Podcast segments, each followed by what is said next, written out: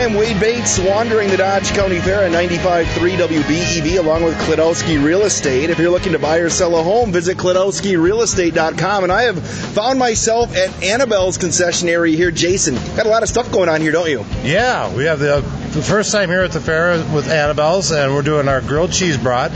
It's uh, unique to Beaver Dam and Dodge County. It's only available two places. That is Annabelle's Ice Cream Parlor and the Dodge County Fair. We're going to be doing this, yeah, year after year, going moving forward. But it's a sandwich that we want to make it the official sandwich of the Dodge County Fair, if we can.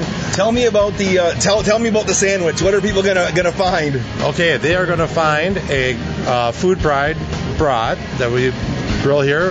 Then we have rested in some beautiful beer from Uga Brewery. Then we put it in between the one of these great buns that Great Harvest makes for us with some cheese. Then we throw it on the grill, and it's amazing. Uh, and the proceeds here benefiting youth rowing in uh, in the Beaver Dam area. Can you talk about that? Sure. We have a youth rowing program here in Beaver Dam that we started last spring. Uh, we've um, got three, at least three kids already rowing in college ro- uh, teams. Um, so it's moving forward. It's an expensive sport. That's why we're here at the Dodge County Fire trying to raise funds for it.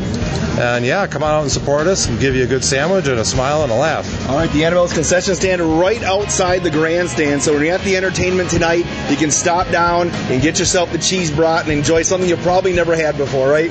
It's unique to us. Jason, thanks for the time. All right, thank you. Have a good night. We're at the Annabelle's concession stand. I am Wade Bates, wandering the Dodge County Fair on 95.3 WBEV with Klodowski Real Estate.